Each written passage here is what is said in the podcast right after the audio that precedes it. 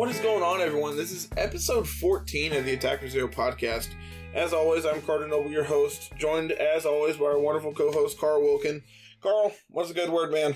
We crowned a Mythic Invitational champion this weekend. Uh, congrats to Andrea Mengucci for his masterclass on Esper Control. Those those were the matches that stuck out to me the most. Were his matches he played Esper Control. Um, Um, I know he played Esper and then Mono White. Um, I need to find those lists. I wouldn't worry about it too much. We won't be on it for too very long. There's not a whole lot to say. Okay. I didn't get to watch the Mythic Invitational just because my work schedule says, "No, you're not watching it during the week." And then this this weekend, I did a lot of traveling, a little bit of magic here and there. So, um, so this week we're going to talk about the the uh, the Mythic Invitational. Uh, we're going to talk about my weekend up at the charity 5K up at Moonbase. And then we started spoiler season for War of the Yeah. Spark yesterday. Um, so we, we're recording this on April Fools. Um, so spoiler season started the 31st of March. So we we have as of now 71 cards spoiled is what Mythic Something like Spoilers showing me. So quite a quite a few cards. Um really excited to see what else there is because there's a lot. There's a lot we're going to Yeah. talk about today. So, starting with Mythic Invitational, um, I'm gonna be honest, I was kind of disappointed.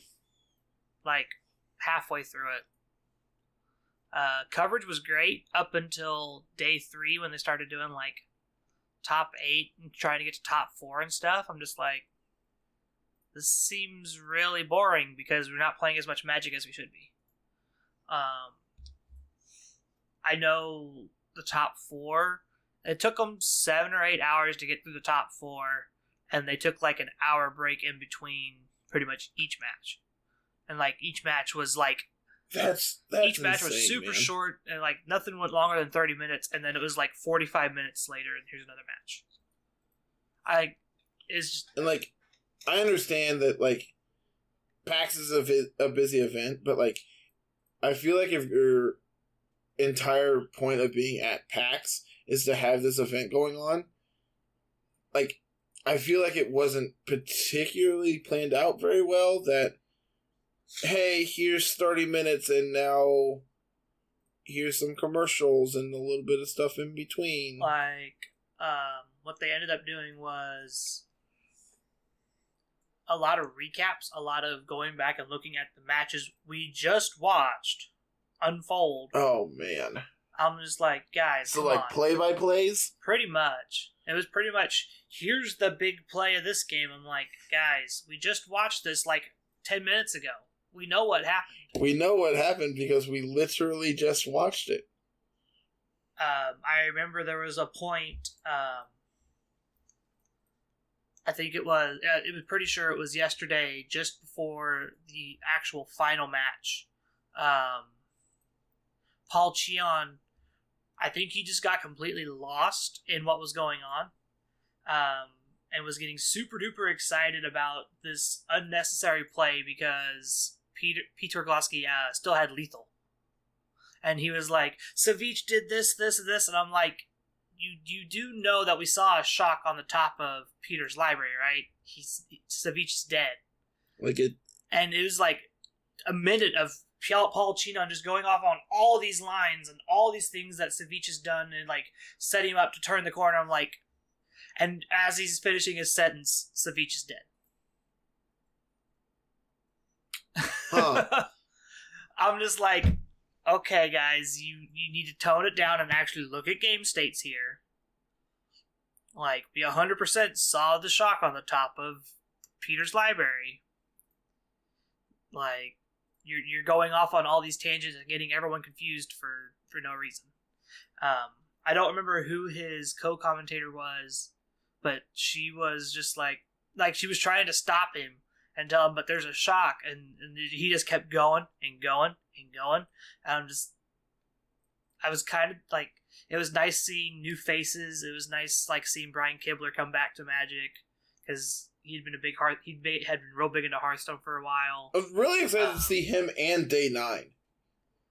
Like Yeah, those two together, right, were just Yep, like the, the casting crew they had for this was just phenomenal. Just all Uh. outstanding people. But beyond the weird coverage things and the really long times in between games and top eight and top four, like day one and day two, it was fast, it was quick. Um, like Magic was going on all the time. Relevant games were being shown to us all the time. Like if they did that all the time, that's great. Um, my other big complaint is Duo Standard is a terrible Dude, I- format. this format was awful. Everything about this Um, event was really good, except for the format. And the whole reason they did the format was to give the challengers a fighting chance because they think that the people who spend the most time and learn like the best of three format are like our pros would are at a, at a really high advantage. I think going into day after day two, the MPL versus challenger win rate was only fifty five percent, hmm. which I expected to be higher. Mm-hmm. seeing the number of MPLs and all that that like I think it was about half and half in the top 16 going into day 3. Um but then like watching it on day 4 both challengers got knocked down into the lower bracket immediately. And then they had to fight it out to play against Peter, who got knocked down to the lower bracket by Andrea, and then that Savich got knocked out by Peter to, for Peter to go back in and play at the final match to try and knock Andrea down twice. The entire format was double elimination, which felt super weird Yeah. at a Magic event. Like coming into the end of it, uh, Peter had to beat Andrea in a best in in the duo standard format twice in a best of three. So he had to win one, and then he had to win another set. Yeah. I'm just like this. It feels super awkward. Yeah, I just I don't I don't understand. I I guess feel like duo standard comes down to luck more often. I guess because it was um just such a small pool that they felt double elimination would give people the best chance of doing well. But like at, at a pool of sixty four, I think I'd rather do like double round robin and then like cut to top sixteen or something. do like what, what their round one was what the first day was was they were in pools and they play i think they were they were in pools of was it pools of 16 i think they were in pools of 16 That sounds right. I think like it was that. four pools of sixteen. and they had to play each other and then they had to play another person and then it was weird it was weird keeping track of everything i know a lot of the good of the players that would have probably done well in a normal format set, stand is like setup got knocked out super duper Yeah. early like Reid Duke was out of there almost instantly Um, I know LSV was eliminated pretty, pretty quickly as well. Um, I again, this is all just like hearsay and what I saw on Twitter because I didn't get to watch the event, but it uh it definitely seemed like not the best format, and I'm really upset by that. I'm kind of I'm kind of glad the format kind of blew up in Wizards' face. Maybe they'll go back to actual Magic and not try to introduce this random state of affairs trying to make these matches even. Like we knew most of the challengers that were coming in were um, just they were fairly decent at Magic because they play Magic, and then like to make top eight in on in Mythic on Arena, you have to be fairly good at Magic. It's not luck going to bring you to the top. Mhm. So I'm just like you're setting up these advan- these random games, and the randomness of the duo standard format is something I'm just I'm not sold on for a competitive environment like this. It reminds me a lot of Hearthstone's Conqueror Mhm. format, where it's like you have I think it was five or six decks, and then they ban one, and then you have to win with all five. Something like that. It's kind of what this reminds me of, and I'm not a fan of that format. Yeah, it's it's definitely really weird. So Moving on from the Invitational, how was your 5K this weekend? So I went to uh, a charity 5K up at Moonbase that went to support, I believe, Duo, uh, which is a um, a service dog or service animal charity event or charity support group. I I, I don't know a lot about them. It it was it was a chance for me to go play Legacy, to be honest with you, and for for a good cause nonetheless. So um, I ended up playing Death and Taxes because the deck's great and I love it. Um, the morning of, I decided to cut the Manriki Gusari from my board and play a Cataclysm. Um, round one, I played against Blue White Stoneblade and drew the Cataclysm game two. And if it had been the Manriki Gusari, I would have won that game. Uh, round two, I played Blue White Stoneblade and game two, I drew the Cataclysm. Had it been the Manriki Gusari, I probably would have won the game. Um, round three, I played Dredge in a really, really good set of games. Um, there was a moment in game two. His my opponent's build was really weird because he never saw a uh, never saw prized amalgams, so I just don't know if he wasn't playing them. And it was playing putrid imps. So like, so there was a couple weird card choices that I wasn't, I wasn't sold on. The putrid imp in was it Yeah, regular it was, dredge it or was, balance? it was regular dredge. Putrid imp is supposed to be in regular dredge. It's um, it's another weird enabler. Yeah, it, it's just another Um, discard outlet.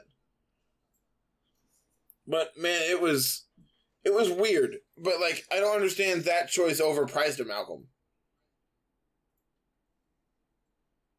Because every Ah. everything else seemed really stock. He was on. He was also on uh Force Street Wraith, which seems really aggressive, and I really like it. No, that's also Is normal. it? Okay, That's normal. Yeah, all these cards you're saying is fairly normal now. With the banning of Pro, they've adjusted to make it to where they have more black creatures for Ichorid and things. like Okay. that. So if, if you're saying it's normal, then I'll take your word for it. If if the dredge guy says dredge is normal, then dredge is normal. Um, but there was a game. There was a moment in game two where he went to. Uh, he has like probably ninety five percent of his deck into his graveyard at this point, and has like three or two or three tokens that he had been attacking me, attacking me with for quite a few turns. And he goes to he dredges for turn and hits like triple triple Narcomoeba off of his his dredge plus faithless looting for the turn. Um and cast dread return with twelve bridge from below triggers. He's like, "Is that fine?" I'm like, "Oh, hold on, I have a response." so I activate my vial on three, exile my Batterskull, which then kills the token to exile the bridges. It was it was a really really cool play that I wasn't I had never seen happen before because you know dredge dredge isn't that popular, so playing against bridge from below isn't that common, especially in legacy. So I'm like, man, I I feel smart for doing this. um, You know he gets to stack his bridge triggers, right?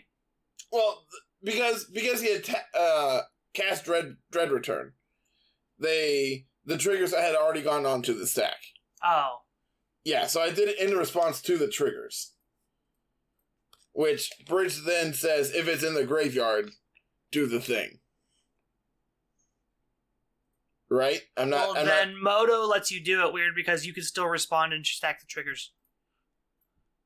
not Well, that's just wrong. Huh. That's that's definitely not how that should be. because I can do that for things like sacrifice. I can bridge vine. I can sacrifice neonate, put and get a bridge trigger with neonate's trigger on the stack. People can try to interact, and I can still get this. I still get the zombie because I can stack the triggers. Because it's my permanent. It's my card. But if the trigger's triggers. already on the stack, Oh no, that's what I'm saying. Is when they all go on the stack at the same time, and then it shows you all your triggers. No, I, I'm responding to the trigger. Yeah, no, that's what I'm saying is they all go on the stack at the same time for those cards. So what you're saying is putting it like on the tr- for the trigger on it on the stack, trying to Uh-huh. get it back. Um, you should be able to do that, but it can get a little finicky on Moto. Moto lets you do some weird things with it. When a creature is put into an opponent's graveyard pool. Yeah, yeah, it, it works like exactly like I wanted it to. I'm I'm saying on Moto lets you do weird things. Well, Moto's bad. Fix your fix your stuff, Moto. You know they're not going to. I know. Infinite Reflections is still broke on Moto Are why do you know that? because Apache plays with Infinite Reflections on Yeah. He turns everything into Ulmogs. I'm not surprised by this, man. It's only supposed to turn your things into whatever. It turned everything into whatever. I don't. Okay. but um, so I I lost the dredge, putting me at 03. Um, the event paid out to top 32. So at 150 some players, um, I could still cash if I won out. I believe is is what the math was. Yep. Um. So the next round, I played. I didn't know what my opponent was doing, but he goes. Uh, he mulls to five. Then like cast like brainstorm, ponder, whatever. Thought seizes me, takes Thalia. Okay, no big deal. Uh, I just start beating him down with um, a Stoneforge carrying a sword of uh, sword of fire and ice, and then he uh, goes to his turn. I port him off of his underground sea. He still only has the two lands, and he goes, "Okay, I think I can do this." Pulls out a storm counter from his box. goes Lotus Petal, Lion's Eye Diamond, uh, Dark Ritual, Cast, Entomb. Entomb on the stack, crack, no, uh, Resolve Entomb, get Griselbrand, put Griselbrand into the yard, cast Burning Wish, uh, uh, sacrifice the LED for three black, so it puts him at like four black or something at the time. Cast uh, Exhume, which then brings back my Thalia. Draw seven off of his Griselbrand, looks at his hand, goes, Yep, you got it. Was not anticipating playing against Tin Fins, but luckily Kyle's addiction of weird legacy decks has taught me that Tin Fins is not very good against Death and Taxes. so, uh, I have mainboard Aether Sworn Canonist and Spirit of the Labyrinth, plus four Thalia. So I'm like, well, this is fine. I'm going to bring in this other Sanctum Prelate, bring in a Pithing Needle for Griselbrand. We'll call it a day. And then just go Thalia on two, Aether Sworn Canonist on three, uh, Sanctum Prelate off of Vial on four. And he's just like, yep, I can't beat that. so we finally get on the scoreboard in round four. Um, round five, I play a really, really tight match against Grixis Control, and it was it was really good. Um, our game one took thirty nine minutes or something, and I I was not dead, but I knew if I wanted to win the match, I had to I had to concede and get on to game two. So, um, I get to game two, and I just go like mother uh, like Aether Vial into Mother of Runes into Thalia into uh Sanctum uh, put activate Vial put in Sanctum Prelate on five because my opponent was tapped out. Cast Gideon Ally of Zendikar. And he's just like he's like Yep. so I I don't know if he had the force of will, but I really didn't want to find out, so I had to put it on five because that was the only that was the only spell he could have represented. So uh, removing removing the only way to interact with this card uh, seems fine. So then you know make a bear. he fatal pushes down my my Sanctum Prelate. Like, sure, whatever. I'm going to start beating you to death with this Gideon these tokens. Um, Mishra's Factory carried a sword in that matchup, and it was great. Um, we we end up going to time, and I was ahead on board, but I don't know if I was going to win the match. But um, at the end of at the end of turns, my opponent conceded and said that him and his buddy were going to go home. I'm like, dude, I I appreciate it. You know, I understand. Th- thank you a ton. I I greatly appreciated it because you know a, a draw at that point prevents both of us from cashing. Yeah. So, or uh, prevents either of us from cashing. So him conceding means I still have a, a, a chance to cash. So I then that puts me at two and three. I then play against Infect. Um, game one, the only spells I cast were three Mother of Runes and a Sword of Fire and Ice, and I won. That game was that game was fun.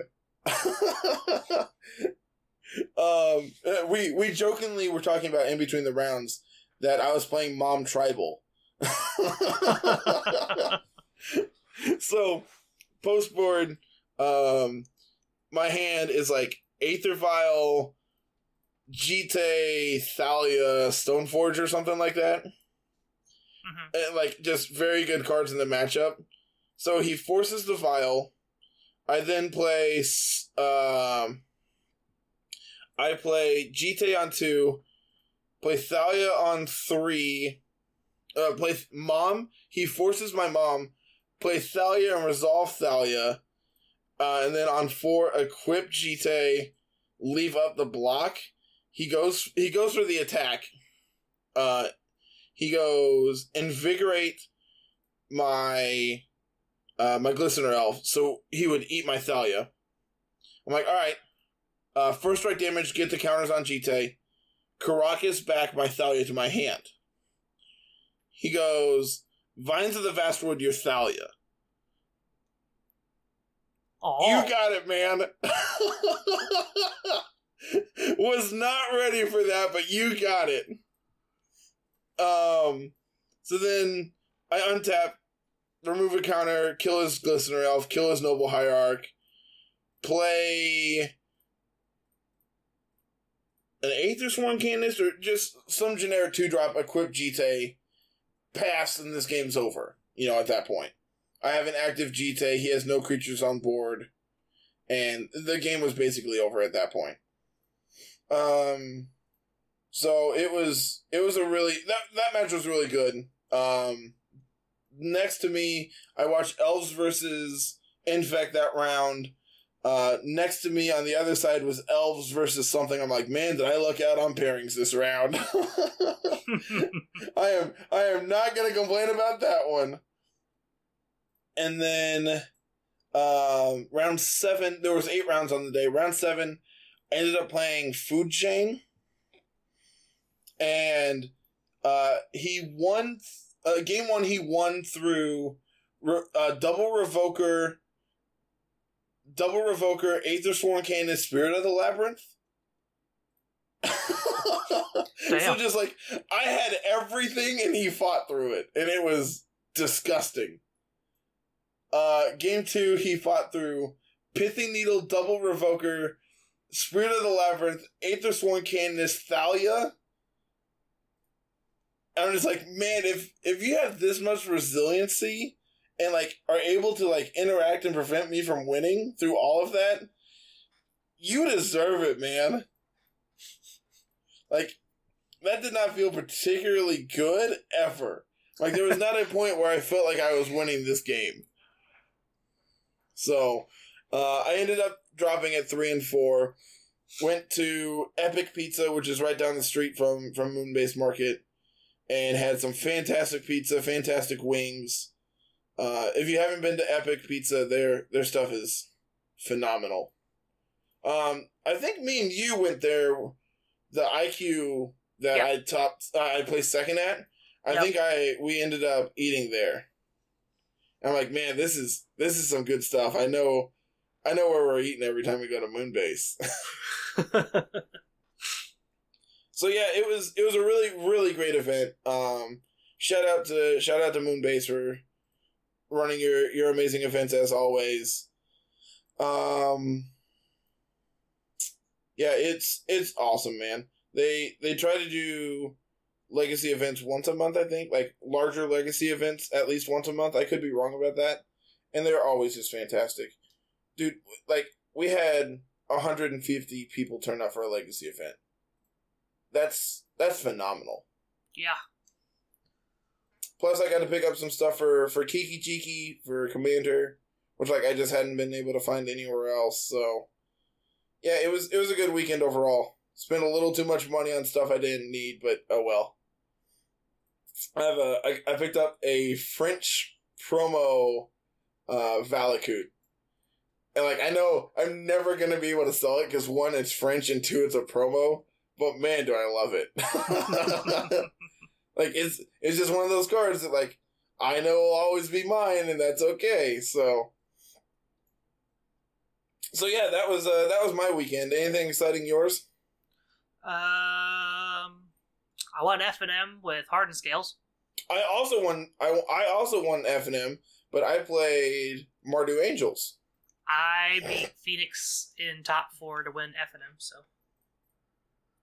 Uh, That was so fantastic. Standard, standard. We had, uh, I think nine people end up playing standard at F and M. Yeah. And um, it was a pack per win. So I walked out with you know four packs or whatever, and I didn't really pull anything from mine. Uh, Kyle, my roommate, ended up opening, uh, like hallowed fountain. sweet. I I think it was Hallowed Fountain Breeding Pool, Electro Dominance Foil Electro Dominance from his three packs. I'm like, man, that's we we've had some really good luck here on on packs here from standard events last couple months. So Yeah.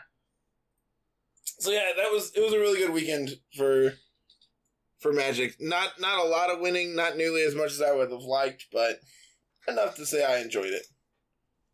I had plenty. So are we to the main event now? Yeah.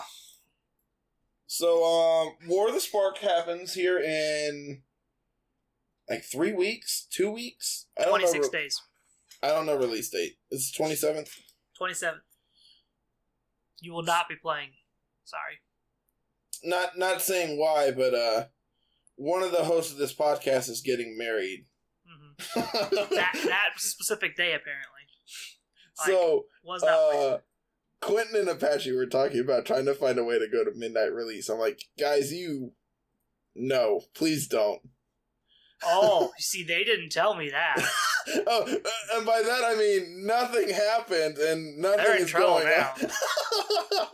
I'm pretty sure it was Apache's idea, so yell at him. No, I'm pretty sure it's Quentin's idea. I, I'm pretty sure Apache mentioned it, but I could be wrong. But uh, Okay. you didn't hear that from me. Okay. Quinn, I'm sorry for throwing you under the bus if you listen to this. Oh, he does. He'll know he's in trouble. So, um, 26 days. Um, like I said earlier, we have 71 cards spoiled. I think we said we're going to talk about About, seven. seven about each seven. or so. Yeah, we, Something we got. We got quite a bit we're going to talk about today. So, where do you want to start, Carl? I did a lot of Uh, talking the last 20 minutes or so. Uh, let's start by going over some of the mechanics that we're going to see this set, and one's returning, one's um new. I would call I you can call it new. They reworded how it works, and then one is actually brand new. So, um, proliferate is a returning mechanic, but they worded how it it's worded differently than old proliferate ones. Oh, see, I Um, didn't know that. I should probably read this. so old proliferate was worded weird to where you just choose a counter on target permanent, add one, This one is that was back then. That was worded that way because the only counters in scars that mattered were poisoned or poison counters or neg one neg one counters. There wasn't Mhm. a plus one plus one counter theme as well to go with the neg one neg one counters. So most of the time you were just choosing one counter and that it was fine. Well, this has plus one plus one counters and planeswalker loyalty counters and there's um, like energy counters from Kaladesh that people can play with proliferate now. So they changed the wording on proliferate to choose any number of permanents and or players, then give each then give each another counter of each kind already there. So So in the event you have a Gideon that has a plus one plus one counter on it, now you can give it a plus one plus one and a loyalty counter, whereas before Exactly. you couldn't. that's exactly it. Huh. Okay. I actually didn't know you couldn't do both from before. It it was the way it's just the way it's worded. It was it you Anyway, um Proliferate is back because it's a planeswalker based set. Plus it's plus one plus one counter theme based set. So it's just like here's all these counters and here's all these thing all these loyalty counters. So what my first card I want to talk about is Flux Channeler. If you were watching the um announcement on Sunday, you got to see this card already. Um, Flux Channeler is two and a blue for a 2 2 human wizard that reads whenever you cast a non creature spell, proliferate. I think this card is sweet. I Um, really like this card. Mine, mine is more from a commander, st- uh, like a commander's uh, standpoint. But I think this card's really sweet. why not standard Super Friends? We get to play this guy and we get to play Opt and Fogs and all this stuff, and every time we cast a fog, we get to proliferate our planeswalkers. I don't know. I, feel like that's just a little too clunky, to be honest with you. Like, like trying to protect your two-two is kind of, kind of difficult, and like, I feel, I feel like if you get it going, you're already winning that game. And, like, if you have multiple planeswalkers going and like multiple things going on, you don't need this, like, proliferate engine going as well to to close out that game. Well, you see, the problem with that is a lot of these new planeswalkers don't protect themselves and don't tick up very well. Yeah, there's there's actually quite quite few that actually protect themselves well. um, it leads into what my next card is uh, Davriel Rogue Shadow Mage, an uncommon legendary planeswalker uh, for two and a black with three loyalty that reads At the beginning of each opponent's upkeep, if that player has one or fewer cards in hand, Davriel Rogue Shadow Mage deals two damage to them and has a neg one ability of target player discards a card. Now, there's no way to get more loyalty on this guy. He only goes down. The best way you're going to do this is to have cards like Flux Channeler in your deck that you can cast a spell and proliferate. You could also play Flux Channeler, cast another Planeswalker spell, and proliferate your Planeswalkers that are already on the field, which is fantastic. So there's a lot of cool synergies with the proliferate and being able to do this stuff. For Davriel by himself, this is an auto include. It feels like in the modern eight rat de- eight rack decks. Like it's Liliana of the Veil and a rack effect all in one card, Which, which is everything that deck wanted to be doing anyway. and less color restrictions. You can play it with two Mutavaults and a Swamp in play, Yeah. which sometimes that happens against an eight rack. That, like that's the thing that happens. So I kind of this almost feels like this might take the spot of the veil, like most of the veils. Oh, see, I, I don't think you're you're taking the spot of Veil, but I think you're playing this alongside Veil for sure. I don't know if I'd want to be playing a bunch of veils, a bunch of bridges, and a bunch of Davriels. No, Oh, I forgot you also played Bridge in that deck. we're at three cards, like a bunch of three costs. So I feel like you're playing like three Davriel, three Liliana now instead of the full playset of Liliana. It's interesting. Like we trim a couple of the uh, wrench, we trim like we trim wrench mind, we trim veil, and we stick Davriel in to be both rack and discards like discard card. Yeah, I, I definitely think this card fits in that same spot as as Wrench Mind. Um, granted, granted, Wrench Mind eats two cards immediately, whereas Davriel takes two turns to get those two cards and also costs an additional mana. But um, I, I think having the the additional text of the rack on it on your your planeswalker already is enough to definitely look at uh, playing this card in that for sure. This card seems really powerful. Yeah, this is by far probably the one of my favorite uncommon planeswalkers. Oh, I, I think it's the if not the most powerful, definitely on that list. Um, I I really like this I, in like the board of Esper control for standard in the mirror because eventually you want to run your opponent out of cards. So being able to have this card that also just like punishes your opponent for for using their resources, like for one for wanting, and then eventually also like drains your opponent from cards. Like he's automatically a, two for one if he doesn't get countered because now they have to spend a card to answer him, and he's ticking down to take a card from you. Yeah. Let alone if he also gets to deal damage to you. So yeah, I I really like Davriel um in in the Esper Mirror. And he's he's actually not the only card I'm going to talk about in the Esper Mirror today, I'm sure. Probably. So I've talked about two. You picked two out of your seven to talk about. Alright, where do I want to start? Um let's let's talk about Liliana's Triumph. We I played a lot of Legacy this weekend, and I had a lot of Diabolic Edicts cast against me. And this card is nuts. This card is Edict and then some. Yeah. Uh, so Liliana's Triumph is a black and one for an instant. Each opponent sacrifices a creature. If you control a Liliana Planeswalker, each opponent also discards a card. This card is nuts. Yeah, that card's great for two mana. That's that's a fantastic rate. It's also an uncommon.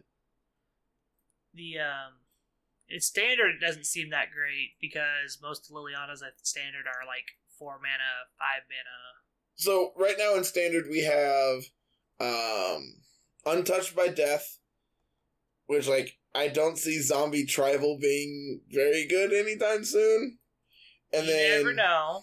And then we also have the new Liliana, uh, Dread Dreadhorde General, um, which is like I think she's fine. Like just just like glancing over her real quick, she seems fine. But I don't think the the discard a card text on Liliana's Triumph is what's going to make it good in standard. The the things I'm looking at here with her is it answers things like Carnage Tyrant, which you you sometimes as a control player can have problems dealing with. Um, but like if you're killing a, a Carnage Tyrant with this, I feel like you're pretty much closing out that game anyway. You just answered their six mana spell with a two mana spell, and on top of that, they don't have anything else going on if it's able to take out a uh, a Carnage Tyrant. Um, it also uh, answers it cleanly answers the Adanto card, yeah. which like is a really hard card for Esper to deal with in its current configuration because they're cutting down on Moment of Cravings and playing more cast downs. So like Adanto Vanguard is very hard for them to deal with. Uh, I'm not seeing much in the way of Carnage Tyrant in standard right now to begin with, so oh, I don't yeah. know how relevant that is. But the Adanto Vanguard one, that's kind of nice.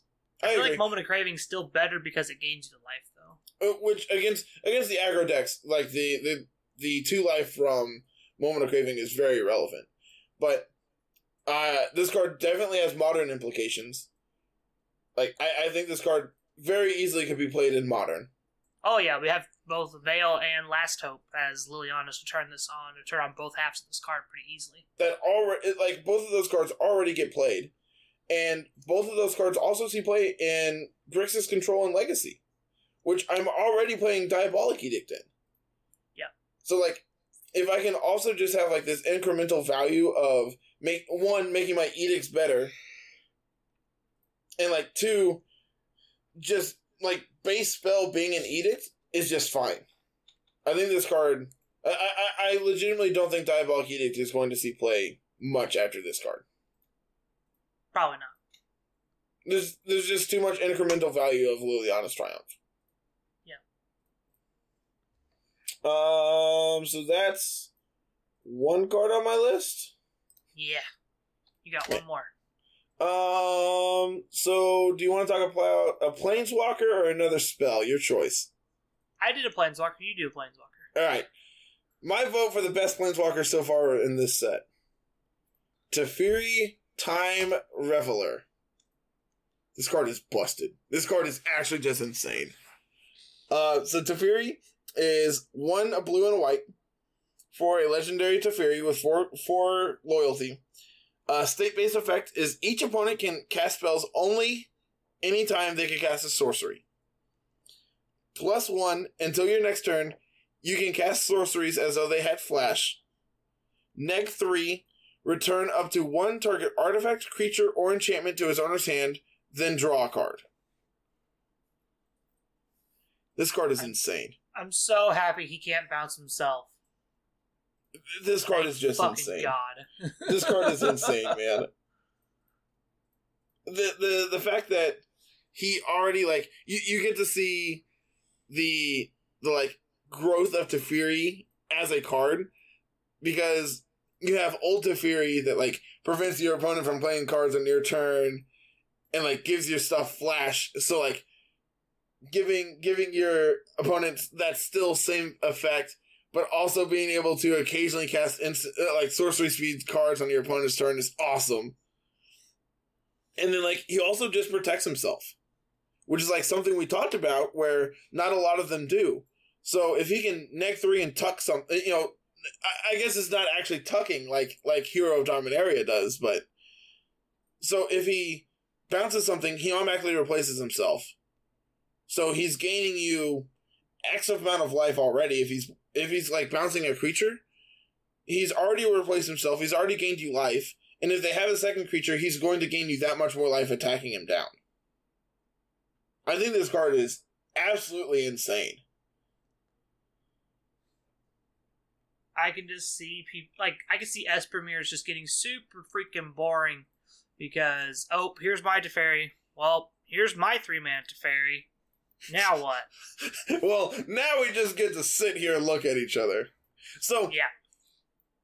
if I'm looking at that right, the Teferis then cancel each other out if you plus them, and you can then cast spells whenever. I'm not Is that sure how that works. Because you can then cast sorceries any That'd time, be we'd have to test so you can cast sorceries probably. as though they had flash, meaning you can cast spells at any time. My head Yeah. hurts. Yeah.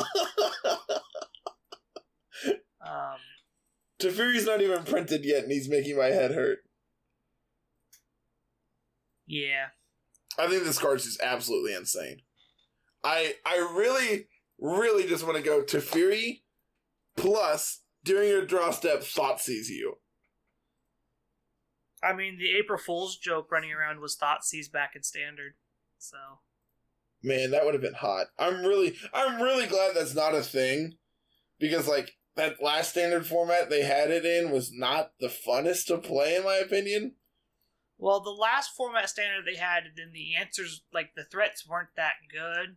There was a lot of medium cards, and then But there the was just answers you- were insane. Yeah, and exactly like you just had a really good slew of answers, and you only had like a couple threats because the threats weren't that good. we're and looking at you, Siege Seeds just- Rhino. That's, they just take your threat away. I'm just like, well, the thought Thoughtseize was fantastic. Um, but yeah, if you haven't seen Twitter yet, there's the IDW comic promo duress art on top of a Thoughtseize border, or like on top of a Thoughtseize card. It looks fantastic and it looks super flavorful that way. Especially since Dack dies. I wouldn't be upset if duress with that art was printed. Same. into the set. Same. Um, Because then we Speaking can of have giving foils spells of that flash, art. though, I have a card that gives my spells flash as well. All right. Um, mine's a land, though. I, I got a nice utility land here. Uh, Emergence Zone is uh, uncommon land that taps for a colorless, and you may tap one and tap it and sacrifice it to give your spells. You may cast spells this turn as though they had flash. So this is to represent the Planar Bridge dumping the army of Bolas into the heart of Ravnica, and I think this land is fantastic. It's also super flavorful, and I love it. Um, we have Crucible Worlds in Standard right now. And Ooh, we get to do fun shenanigans with this. Carl's over here brewing already. I got a GP and KC I might go play at. I got to start brewing now. Uh, funny enough, David actually texted me this weekend. He's like, "All right, so we started getting the spoilers. We need to start figuring out how we're going to start testing." I'm like, "Dude, I'm all for it. I really, I really want to do well at my hometown GP." So Yeah, agreed. Um, but I, I like I always like cool utility lands. I think Zhalfirin Void from Dominaria is just a fun land. Yep. Because it's a land that scries one, and it's just super cool that way. Uh, See, Emergence Zone, I think, is fun. you're not having enough fun unless you also strip mine people. I you mean, need, you need to play Field more. Field of Ruins. I love Field of Ruin.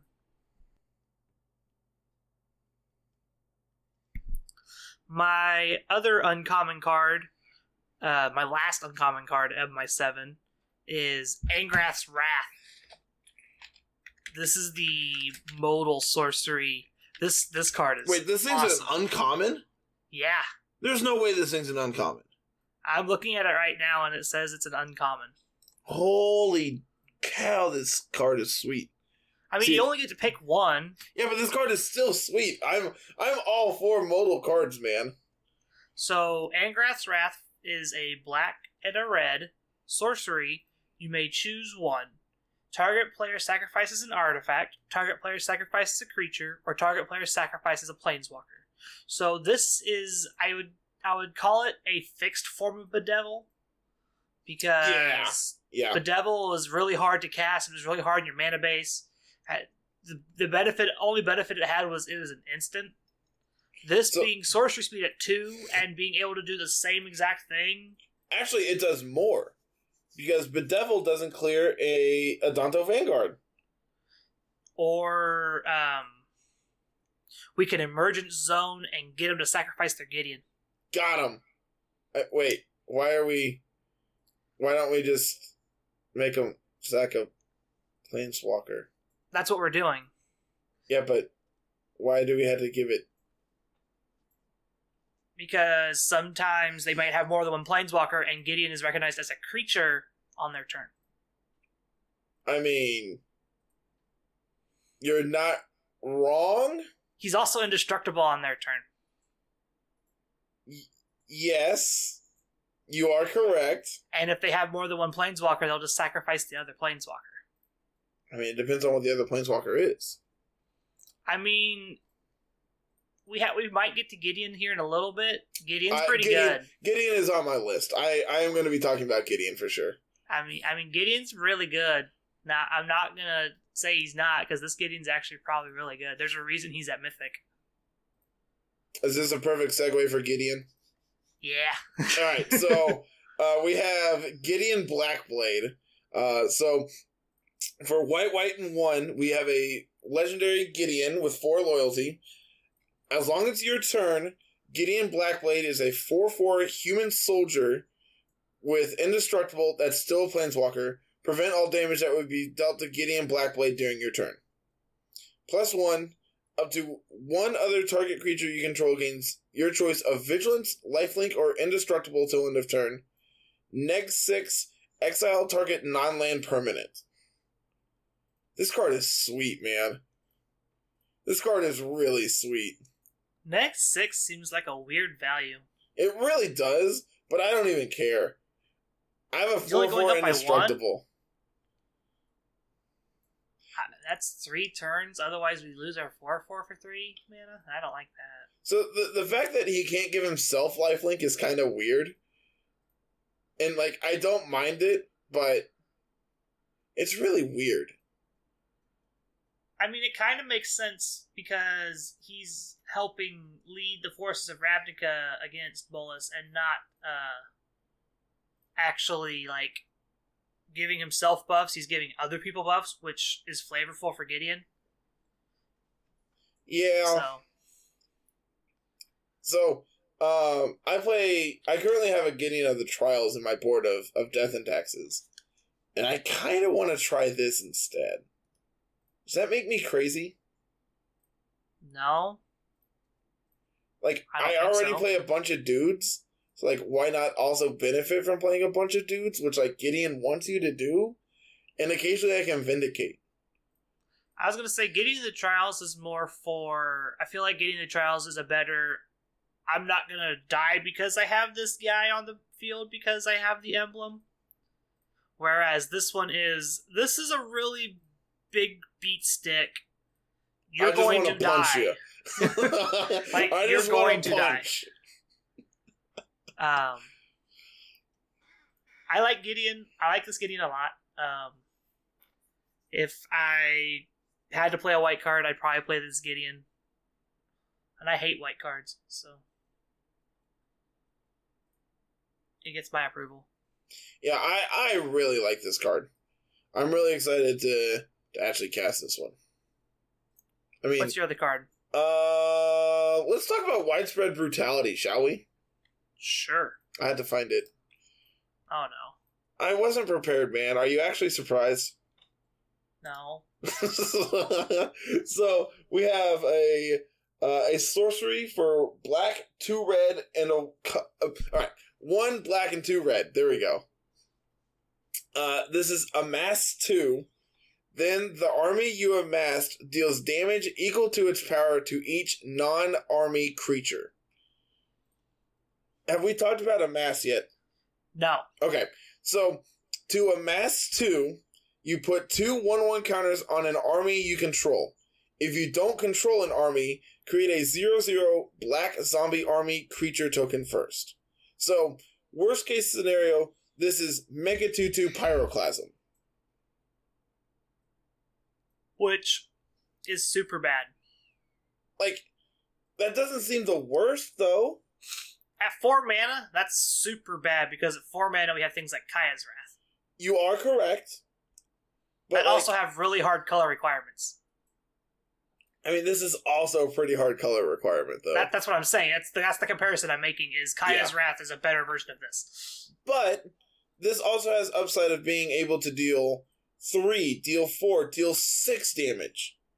That's like- all well and good, but we have to mass first. So one might ask you, how are we going to amass?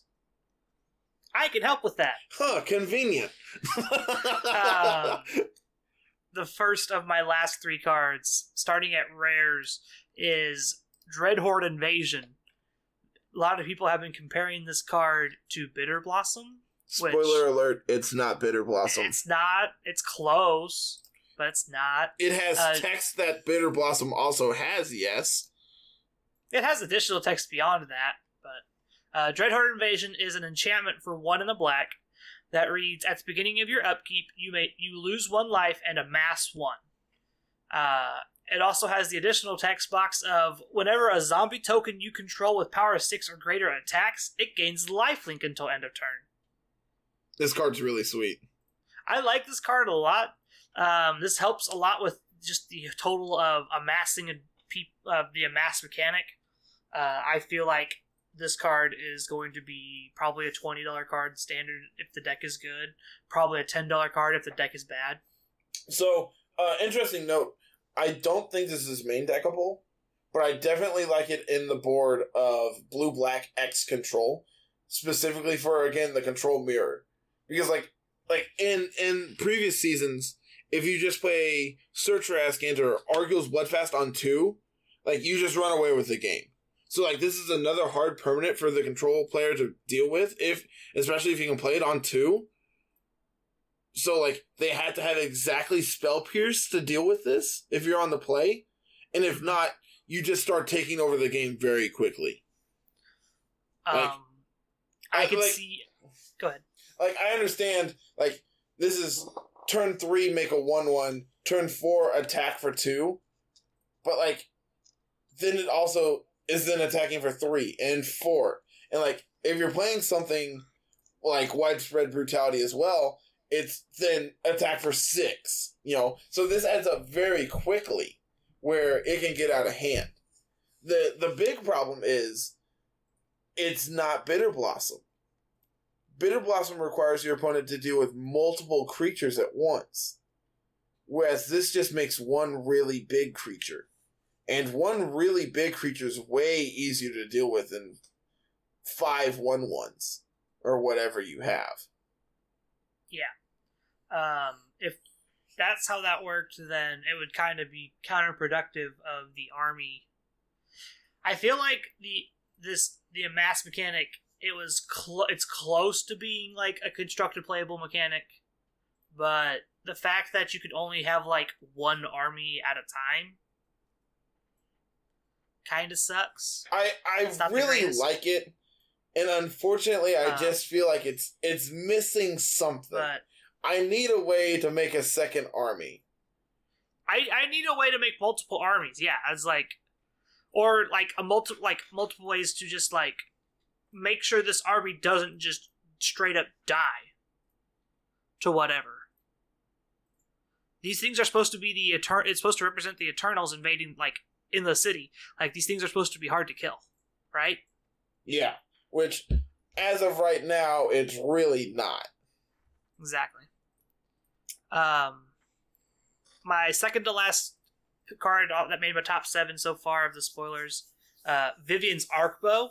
Oh, I thought you were gonna read Vivien. I was gonna punch you. No, I have. I don't. I, I like the Arkbow more than I like Vivien. Well, you're wrong. So I have Go another on. planeswalker. go on. We'll uh, we'll Um, argue here in a minute. Vivien's Arkbow for one and a green. You get a legendary artifact that reads: Pay X, tap, and discard a card. You look at the top X cards of your library. You may put a creature card with converted mana cost X or less from among them onto the battlefield. Put the rest on the bottom of your library in a random order. So we dump two mana in, and we find a scavenging ooze in modern. We get to put that on the battlefield. We dump three mana in, and we find tireless tracker. We get to put that on the battlefield. We put four in. We get to play Pod mom. Pod Bomb or Siege Rhino or I'd love to put a Siege Rhino in. I mean, obviously, this gets better the bigger X is. Yeah, the The problem with it is, I feel like if you're dumping that much mana into a spell, I'd rather just basically do anything else. And I understand, like, if you're behind, this can catch you up a lot. But like, I just I feel like I just am not really impressed with this card. it's not restricted to sorcery speed, which is I thought it was to start. I actually did not know that. It's instant speed. You can activate this on your opponent's turn, put in this blocker, block your dude. My turn. Ambush Viper. Every card is an ambush viper. Well, I mean, if you're if you're at least getting a two one for two, How about a three two for three? or a four five for four, Exactly. Now you're now you're learning. or or we can play Fleecemane Lion. and We can get a three three for two. That's strictly better than a two one for two. Oh yeah. I, I've Plus, done if enough it, plus if it survives, we can make it indestructible. See, I've done enough math to know that that's just just a good return. Um, I see this being very cool for commander players. I I do like this card for Commander. I will admit that. Um, I don't see any use outside of commander and maybe like a brawl format.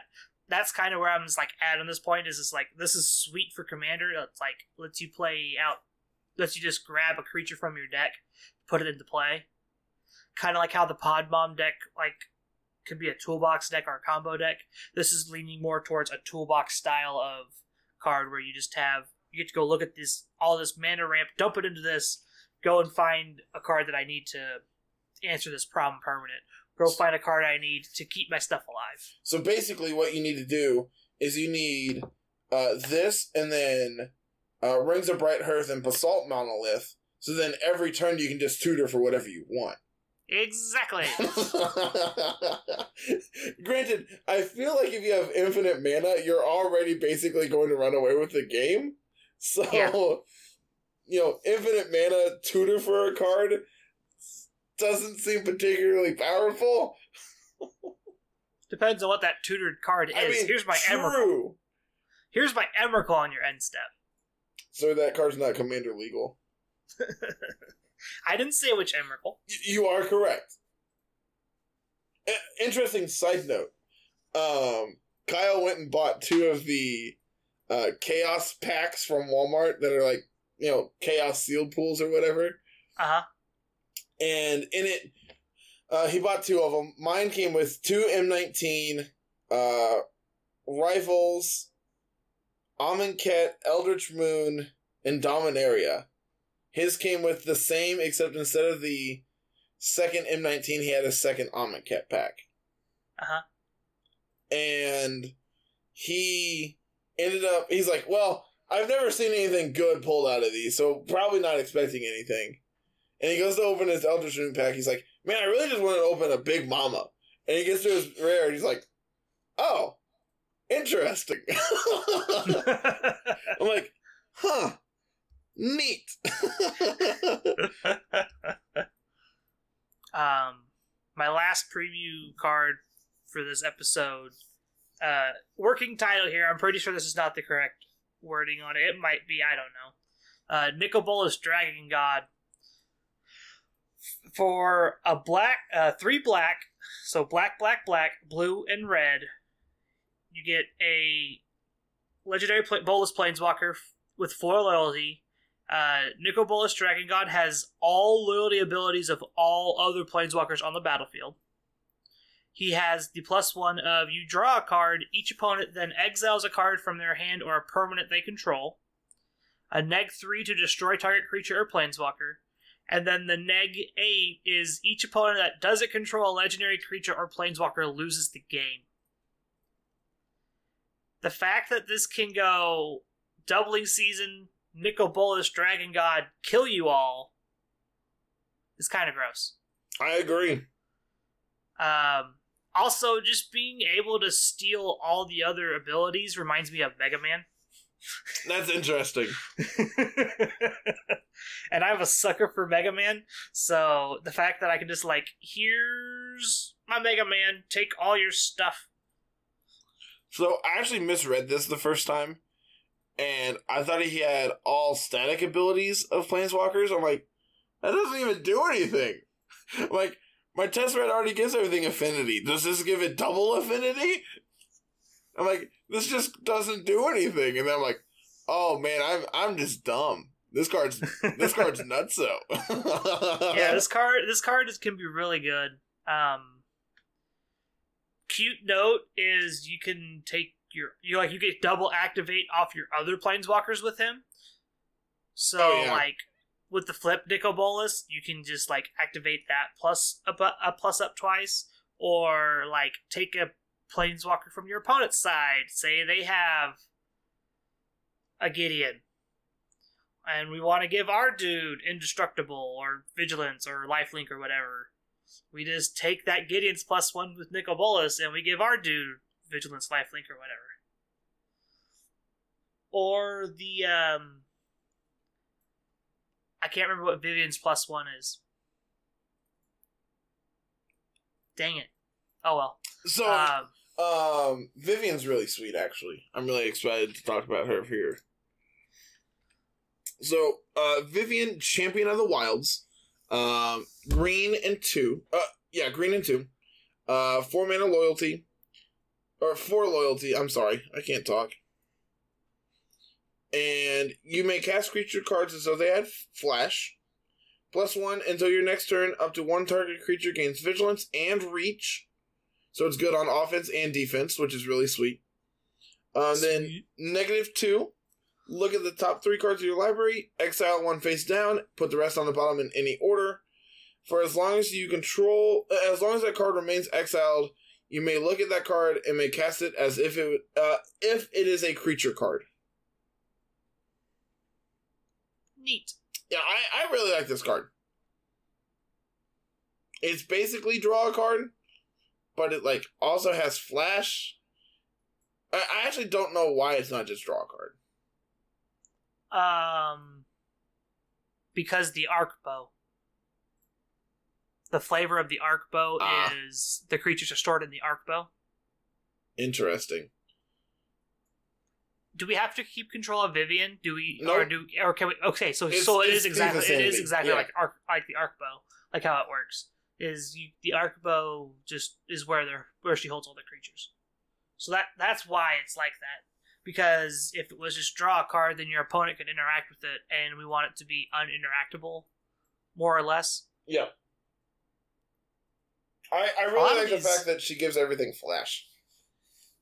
Yeah, giving all your creatures flash is pretty sweet. Like in in Sultai, you can just be like, "All right, go, leave up, leave up disdainful stroke or whatever." End of your turn, play my Hydroid Krasis.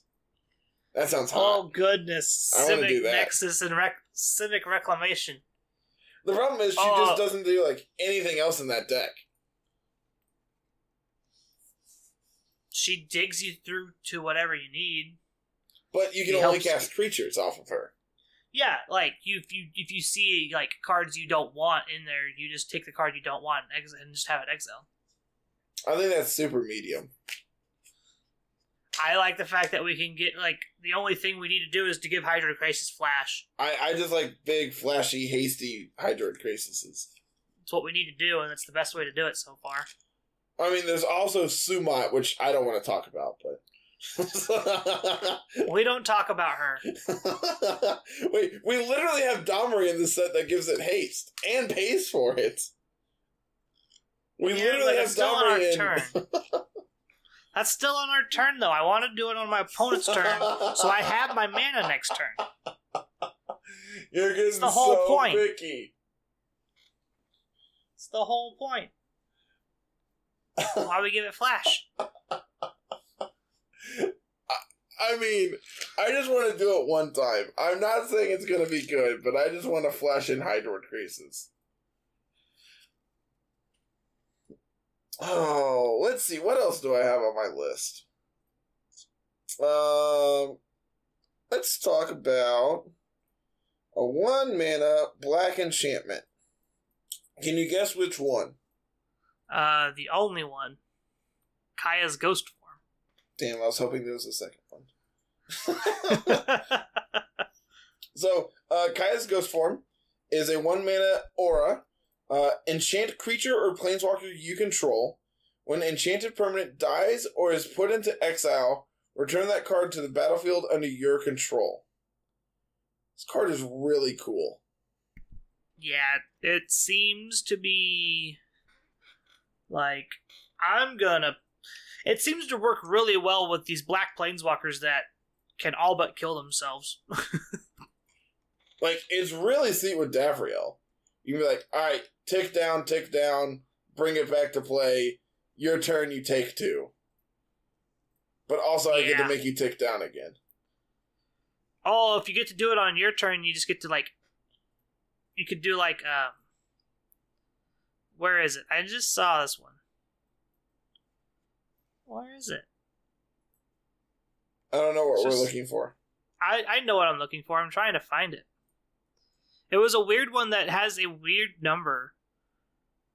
Is it Ob? It might be Ob. Yeah, it's Ob. Ob is a weird one. Ob Nixilis the Hate Twisted is a weird card. But the Neg 2, like, you can destroy target creature. You can destroy your own creature, get it back, and draw two cards. Mean, that's hot.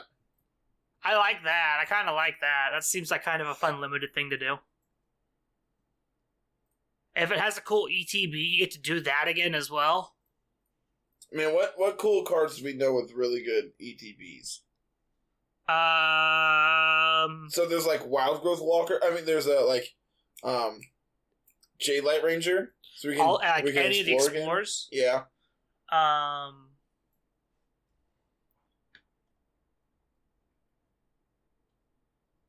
Kitesail Freebooter. yeah. Uh, looking through these, there's Vraska's finisher. I actually don't know what this card is. Uh, it's the one that can destroy target creature or planeswalker and opponent controls that was dealt damage this turn. That card's interesting. Hmm. Um, Herald of the Dreadhorde. So yeah, can, that's another good we one. Can, we can get an army and then bring it back for another army. We get we get it we get a two two when it dies because it's a mass two, and then it comes back, and then we kill it again, and we get a four. We have a four four now. Love it. I like. I think now looking back at Liliana Dreadhorde General, she'd be better if it made a two like a uh, like um, if it If she made an army, yeah. If she made an army, she'd be really sweet. If she was one mana cheaper, started at five, and amassed instead of a black song, Or- unless or it had been even- two two. If it was, if it wasn't a mass two, if it was make a zero zero, put two counters on it, so it always made a new army, that'd be sweet. It doesn't even have to do that. It can just maybe just amass one. Yeah, Like amass one is fine at this point. yeah, I agree. Oh no, I dropped cards. Oh no. Is there anything else we want to talk about? Oh, I want to talk about Dovin's veto.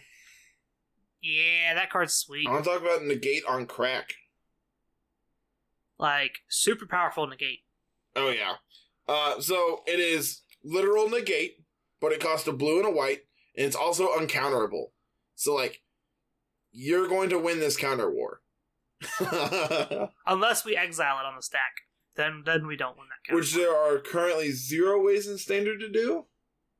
Yeah, I'm looking at eternal play outside of that because this seems really good in like legacy counter wars and I don't think it's better than Flusterstorm though. Flusterstorm is already the oh shit button. Flusterstorm. Like you only have so many. Co- you can only afford so many copies of Flusterstorm. True. though. And interesting note is this can hard counter a Jace, whereas Flusterstorm can't touch a Jace. Exactly. So there's there's definitely implications, but I I don't see this card seeing play outside of uh standard, maybe a little bit of modern in like Jeskai. Like they're already playing mainboard negate sometimes. It, is this just better than negate in that spot?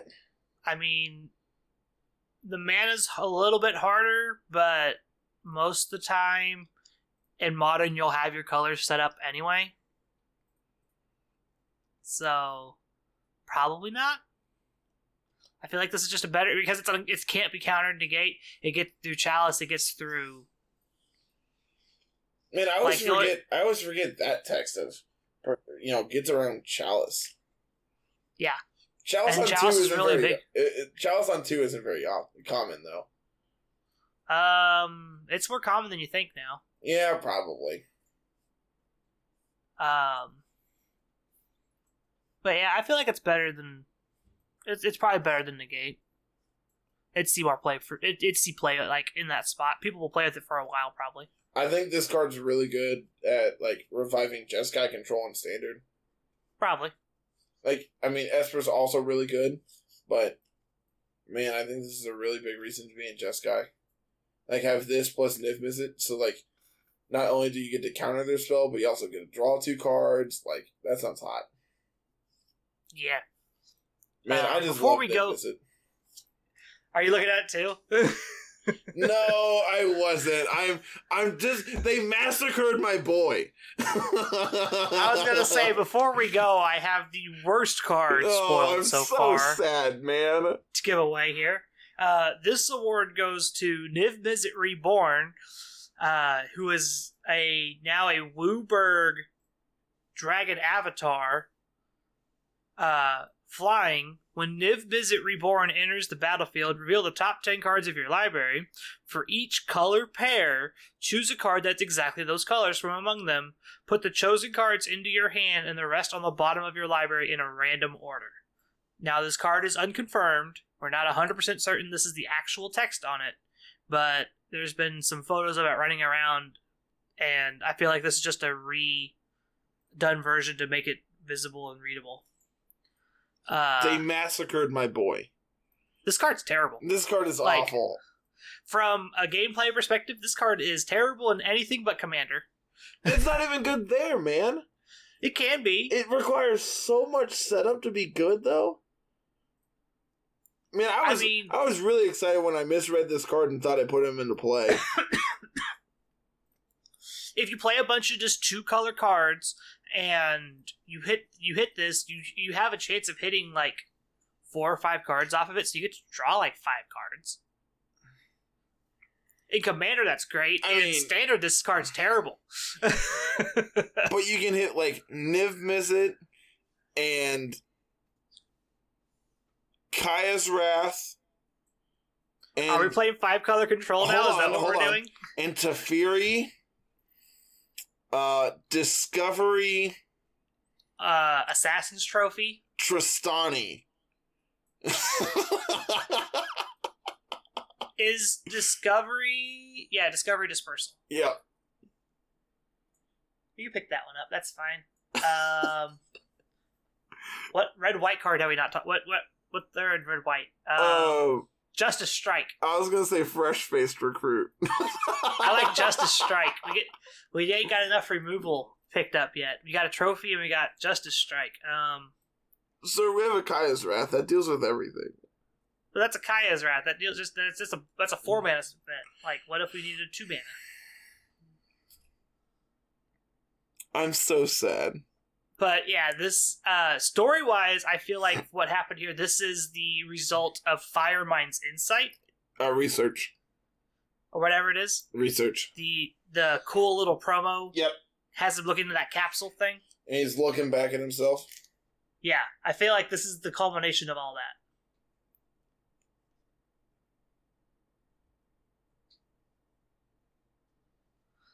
But beyond that, I think that's about it. I I'm really excited to for really more about. Planeswalkers, man.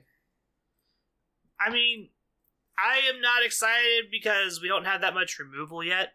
I was expecting more Planeswalker removal. You have Bedevil. You have the Angry Cow. They're all in red black though. You have Vraska's Contempt. That's just black. and this set's gonna be here when all when Vraska's Contempt rotates. All these planeswalkers are still gonna be here. Also, shout out to Angrath, the captain of cows. Yeah, that Angrath's pretty sweet. The the French text, I I love it. It's it it- it's chaos, but it looks like cows.